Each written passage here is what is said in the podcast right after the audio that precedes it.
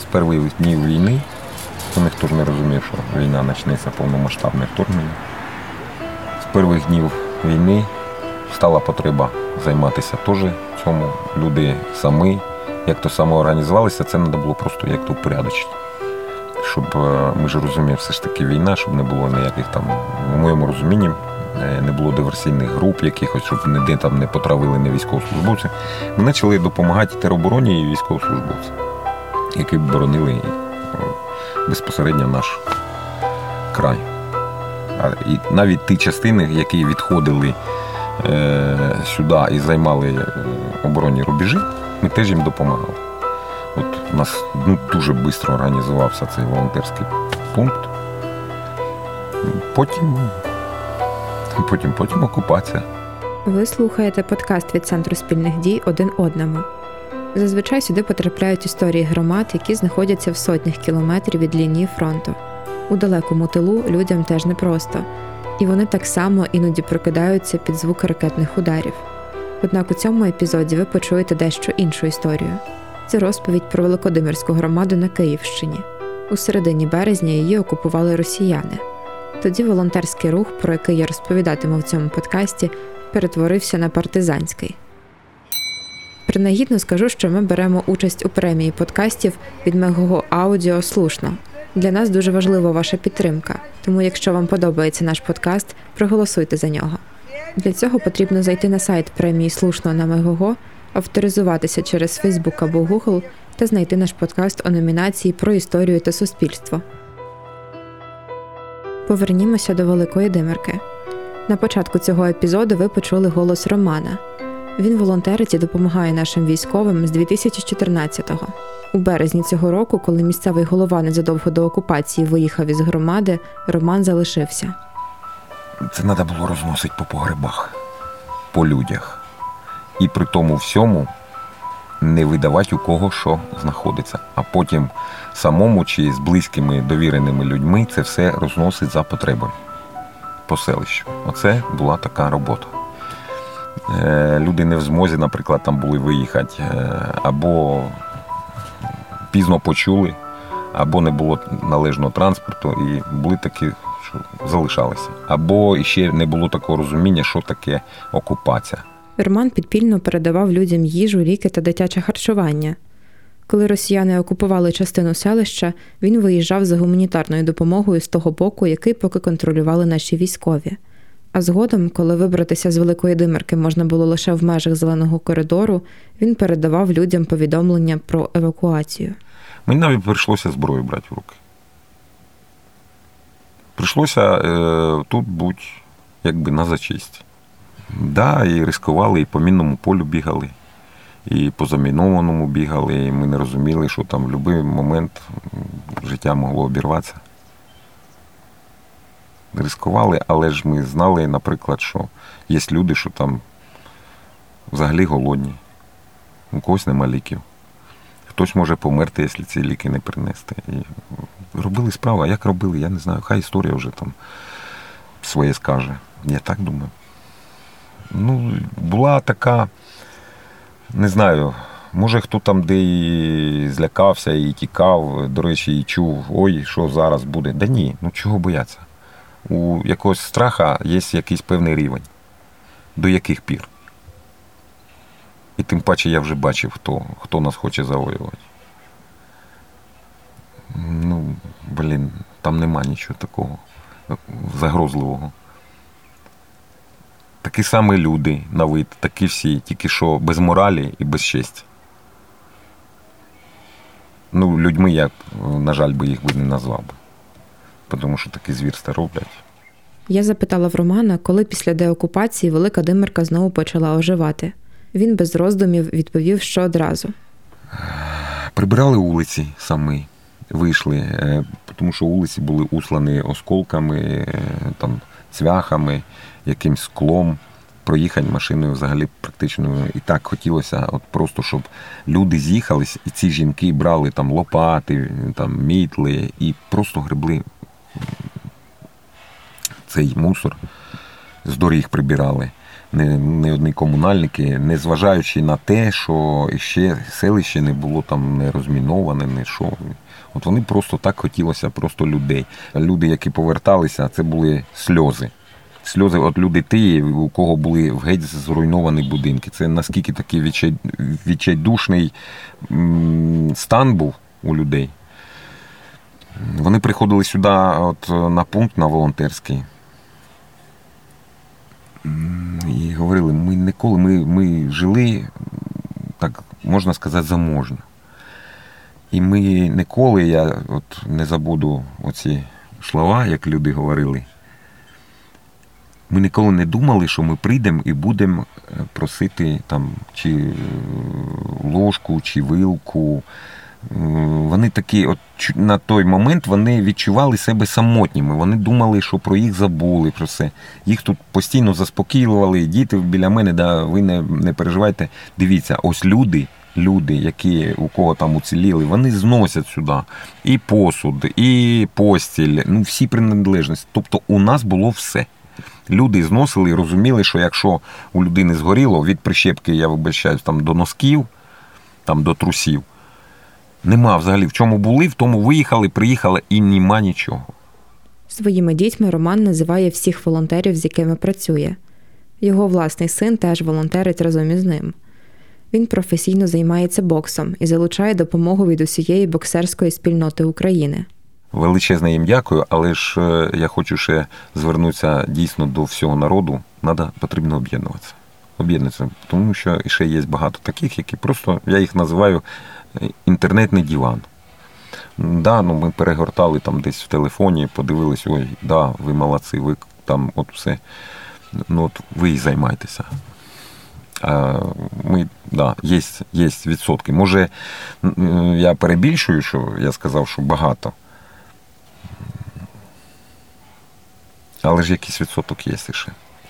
Тому що приходилось сталкуватися з цим. Потрібно просто бути людиною і відзиватися на біду других людей. Я вважаю, у мене хата ціла, здоров'я ціле, слава Богу. Я повинен щось робити, комусь десь допомагати. І так повинен думати на цей час кожен. Це моя така особиста думка. Як я робив, хай хай мене там судять люди. Правильно робив чи неправильно робив. Поміг комусь. Е, слава Богу, якщо комусь не зміг допомогти і не добрався, тому що я розумію, що на всіх мене не вистачало, хай не ображаються. Е, просто їм велика подяка, що вони зуміли вижити. Серед людей, які постраждали від окупації, Юлія. До того, як Росія повномасштабно напала на Україну, жінка працювала в пекарні, а також вирощувала на городі зелень на продаж. Разом із родиною Юлія виїхала з громади за день до того, як у Велику Димирку зайшли російські війська повернулася через тиждень після звільнення громади і побачила, що її будинок зруйнований, а посеред городу розбитий танк. Будинок родина почала відновлювати, а танк обсадила капустою і помідорами. А потім у дочки Юлії з'явилася ще одна ідея. Да, вона ж просто ходила вона у нас тут це тут типу, ходить. Каже, тут якось так все стрьомно, все якось так стрьомно. А ми садили ну, на на клумбі квітки висаджували. А вона каже, типу, дай мені ну, насіння. Ну, за насіння і посіяла майор. Вже, кстати, дитина дивилася, куч калини, скільки коштує, щоб купити посадити. Тільки треба тільки його трохи перемістити, так щоб він не посеред ворони, його трохи було трошки з. Це така туристична атракція колись буде. Можливо. Їздять, багато приїжджають. Нас американці вже ми з ними дуже ну, подружились, вже, мабуть, разів 5 чи 6 у них було. Роман жартівливо називає родину Юлії танкістами. Він часом навідується до них і допомагає. Підтримують родину і інші волонтери, зокрема підприємиця Антоніна Корнієнко. До окупації вона починала волонтерити разом з Романом. Згодом їхні погляди розділилися, і кожен створив власну організацію. Разом із новою командою Антоніна почала займатися гуманітарною допомогою. Бо тоді була дуже велика потреба в усьому. Просто ну, не було світла. Весь цей майже місяць не було світла. Тому, значить, і не було, а і газу не було, не було води в людей, не в усіх були криниці. Тому була дуже велика необхідність е, у воді, в хлібі, в елементарному. В принципі, в готовій їжі була велика потреба. Е, бо світло, мабуть, почали вже включили десь через неділю, після того, як ми вийшли з окупації, і то не по всіх вулицях. Ну тому криза була гуманітарна конкретна, бо саме в нашій Великодимирській е, громаді не було гуманітарних коридорів, е, в які завозилась гумдопомога. Були гуманітарні коридори зелені, коли вивозили, евакуйовували людей. А от саме щоб щось привезти людям, тим, що залишились, такого не було. Хоча по інших селах нашої громади е, були такі моменти, про які розповідали, що, хоч і окупована територія, хоч і орки були е, в селі, але все рівно всередині села могли переміщатися волонтери і передавати людям якусь продукцію, якісь запаси, ті, які вже були в цьому волонтерському пункті. Плюс передавали, до речі, це взагалі е, ну, було якби і небезпечно, але дуже потрібно людям. е, Передавали посилки людям. Ну, от в нас в броварах була е, одна, якби один. Точка збору цих посилок. Люди привозять посилки в броварську точку. Ми грузимо нашим волонтерам і веземо в димерку. І там уже просто через забори кидаємо. Ну, от такі ще моменти були. Частину періоду, який Велика Димерка жила в окупації, Антоніна провела на заході України. Там вона почала писати волонтерським організаціям, щоб дістати гуманітарну допомогу для своєї громади. Куди тільки можна було, листи, все відправляли скрізь, куди можна було реально. Бо в нас немає до в мене немає досвіду. От ну займалась до цього теж волонтерством, але не так активно, як в 2014 році хтось займався. На той момент якраз декрет був. От е, тому просто писала скрізь, куди можна, туди писала, писала і писала. І вже якось через неділю почалися, як то кажуть, плоди. Почали привозити бусами нам. Були такі моменти, ми зранку загружаємо бус, веземо в село Гребельки, наприклад. Ми приїжджаємо, гараж, гараж забитий. Реально, що за, за цей період привезли два буса. Бус вивезли, а два вже привезли. Були такі моменти. Взагалі так цікаво, мені всі говорили, такого не може бути, щоб напряму фура йшла не на ну не кудись, а от саме просто так як до конкретної людини чи до конкретної звичайної громадської організації. Такого не буває. Таке буває. Отримували. Зараз Антоніна співпрацює з міжнародною організацією World Central Kitchen. Вона каже, що наразі ця організація єдина, від якої громада отримує гуманітарну допомогу для цивільних. Також волонтери втілюють цікавий проєкт спільно з громадською спілкою мережа правового розвитку і чеською організацією Людина в біді. У нас є проєкт антикорупційний. Е, Суть заключається в тому, щоб е, контролювати і моніторити продаж гумдопомоги неправильне, не там не своєчасне е, чи неправдиве, неправдивий розподіл гуманітарної допомоги в нашій громаді. Дуже цікавий проєкт. І, в принципі, по Броварському району вже одне кримінальне впровадження е, відкрито. Не знаємо, як то воно буде, як то кажуть, але мета е, перша це публічний розголос того, що хтось, в принципі, якби слідкує за е, такими діями. Із організацією Людина в біді волонтери планують втілити ще один проєкт. Чехи хочуть допомогти людям в громаді із ремонтом будинків. Завдання великодимирських волонтерів провести моніторинг пошкоджень. Я традиційно питаю в Антоніни, чи не втомлює її волонтерство. Втомлює, була в відпустці неділю тому. Е, Просто мені то подобається. Та й все. Е, І я прекрасно розумію, що війна триває і. Треба, якщо я можу чимось допомогти, я буду допомагати. Гроші заробити я встигну. Потихеньку заробляються гроші, да й то от встигну. А от війну закінчити треба. Через напад Росії постраждали не лише родини, але й бізнес. Малі підприємці можуть згорнути бізнес та тимчасово виїхати в безпечніший регіон. Однак цього не зробиш із великим заводом Кока-Коли, який знаходиться у Великодимирській громаді. 24 лютого підприємство, згідно з попереднім планом на випадок вторгнення, зупинило виробництво. Працівників попросили залишитися вдома і подбати про себе. Про те, що було після деокупації, розповідає Андрій Бублик, директор з корпоративних зв'язків та сталого розвитку підприємства. Наше підприємство зазнало значних е, пошкоджень. В березні внаслідок обстрілів було зруйновано електростанцію квадрогенераційний завод та частково постраждала наша офісна будівля. Та решта приміщень та склади е, постраждали в меншій мірі. Відповідно, з перших днів після деокупації е, Димирщини, Броварщини, ми працювали над відновленням виробництва. І Нам в цьому дуже сильно допомагала і громада. І на початку травня завод було знову запущено, він запрацював з урахуванням усіх вимог там, якості, до якості продукції та безпеки для наших співробітників. І поступово ми нарощуємо виробництво, е, виходячи на обсяги близькі до, до воєнних. Історія Кока-Коли у Великій Димерці це успішний кейс співпраці з громадою. Результат цієї співпраці має стати дуже наочним. Це буде новий дитячий садок у селі Богданівка. У старому дитсадочку та школі окупанти облаштували в березні свої штаб-квартири. Коли росіяни відступали з Київщини, вони їх підірвали. Від початку повномасштабного вторгнення ми активно підтримували Великодимирську громаду, надавали нашу продукцію, перш за все, питну воду та напої для потреб е, місцевих мешканців, захисників та соціальних установ.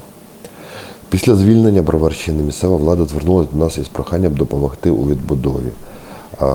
Разом з громадою, шляхом консультацій, ми вирішили, що найважливішим є відбудова дитячого садка у Богданівці, де було зруйновано як садок, так і школу. І відповідно ми взяли на себе зобов'язання Кока-Кола інвестуватиме у новий дитячий садок 1,1 мільйона доларів. Наразі розробляється проєкт відбудови. Е, цим займається е, Димирська е, ОТГ, а конкретну дату, на жаль, закінчення будівництва чи завершення початку будівництва чи завершення будівництва сказати важко, але ми сфокусовані на те, щоб цей процес закінчився як скорше, але якість і відповідність усім вимогам безпеки і стандартам державним на першому місці. Зруйновані будинки та понівечені комунікації це нові реалії, з якими довелося працювати місцевій владі. Про це розповідає селищний голова Анатолій Бочкарьов. Ну, Саме найбільші виклики е, це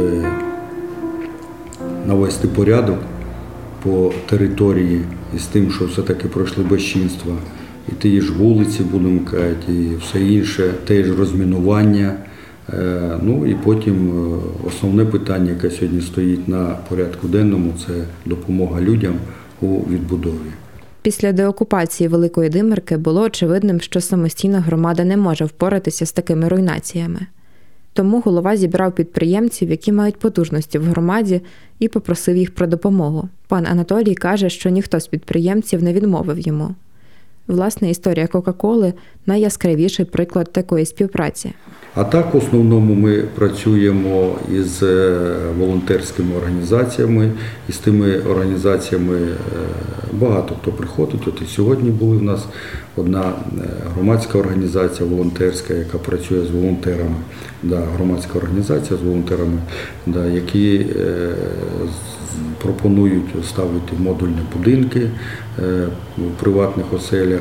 Багато є того, що зараз нам поступає теж по лінії громадських організацій, десь на 627 сімей е, допомога будівельними матеріалами на відновлення, на відновлення, де е, маленькі, будемо казати, невеликі пошкодження. Значить, е, По лінії, те, що касається обласної адміністрації, то вони також в багатьох випадках працюють з такими ж організаціями. І от вже в нас по наших соціальних об'єктах Тобто будемо казати, школи, садки, е, ФАПи, е, багато що зроблено і відремонтовано. Ремонтуються вікна, поставлені, будемо казати, е, криші будуть ремонтуватися. Ось таким чином. Тобто є цей зв'язок, є зрозумілість цих питань. Ще одне завдання місцевої влади підтримати людей, які найбільше постраждали від вторгнення. Кошти на це виділили з фонду розвитку громади. У мирному житті ці гроші пішли би на ремонт доріг або будівництво нових соціальних об'єктів. Однак зараз у громади є нагальніші потреби. Ну, Виділили вже людям, рішення прийнято, вже значна частина отримала допомогу грошовою. Тобто е, людям, які там мали поранення, е, то по 30 тисяч дали на відновлення. І людям, які постраждали е, в будинків їх будівлі, да, е, там е, максимально 25 тисяч, а так від процента пошкоджень вони отримують кошти. Є така у нас програма, це наша внутрішня, ми їм допомагаємо. Тобто, хто вже на що потратить, їх, це інше питання. Але просимо, щоб вони на відновлення, на відбудову це все діло тратили. Цей епізод подкасту емоційно для мене найскладніший. Однак ці історії також додають віри в перемогу. Адже вони не стільки про руйнування та біль, якого цим людям завдали росіяни, скільки про допомогу один одному. Попри те, скільки темряви принесли окупанти в Велику Димирку, у її мешканцях дуже багато світла. Ви слухали подкаст один одному від Центру спільних дій. Матеріали зібрала я, Марія Очеретяна. Дякую за монтаж подкасту звукорежисеру Андрію Іздрику. А також я вдячна всім людям, які поділилися своїми історіями. Нас можна слухати в розділі подкасти Української правди, яка є нашим інформаційним партнером. А також ми є на платформах подкасти НВ, Мего Аудіо, Apple та Google Podcast, SoundCloud, Spotify та в ефірі громадського радіо.